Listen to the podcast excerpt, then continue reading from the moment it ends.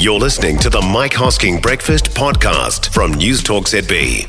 And so it's over for our old mate Stewie Nash. The Facebook announcement came yesterday. He stays as Napier MP until the election. Then life away from politics beckons. Our senior political correspondent Barry Soper is with this morning. Barry.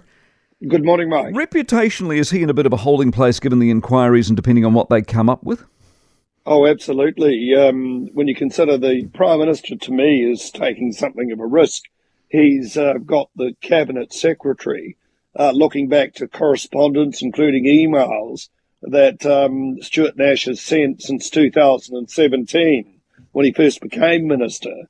And of course, we've seen the Ombudsman opening the inquiry into the emails sent to uh, donors, the one that got him to finally uh, got him fired.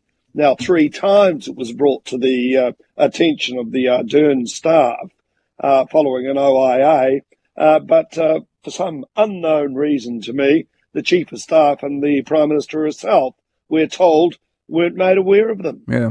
they've, they've got them dead to rights, haven't they? You can't possibly have cabinet information, having come from a cabinet meeting, then pretend to turn yourself into a local MP to write to some bloke in Christchurch. That doesn't make sense No, you can't. And uh, you know the rules around cabinet discussions are pretty pretty tough.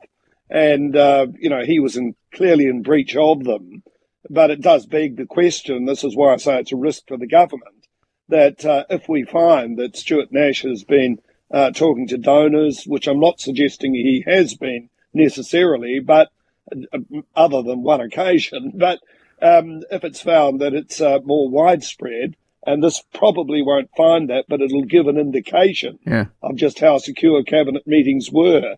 Then they've got a bit, a bit of a problem. Can they fudge their way through it and say, well, look, Ardern's gone and now Nash is gone, so nothing to see here, we'll move on?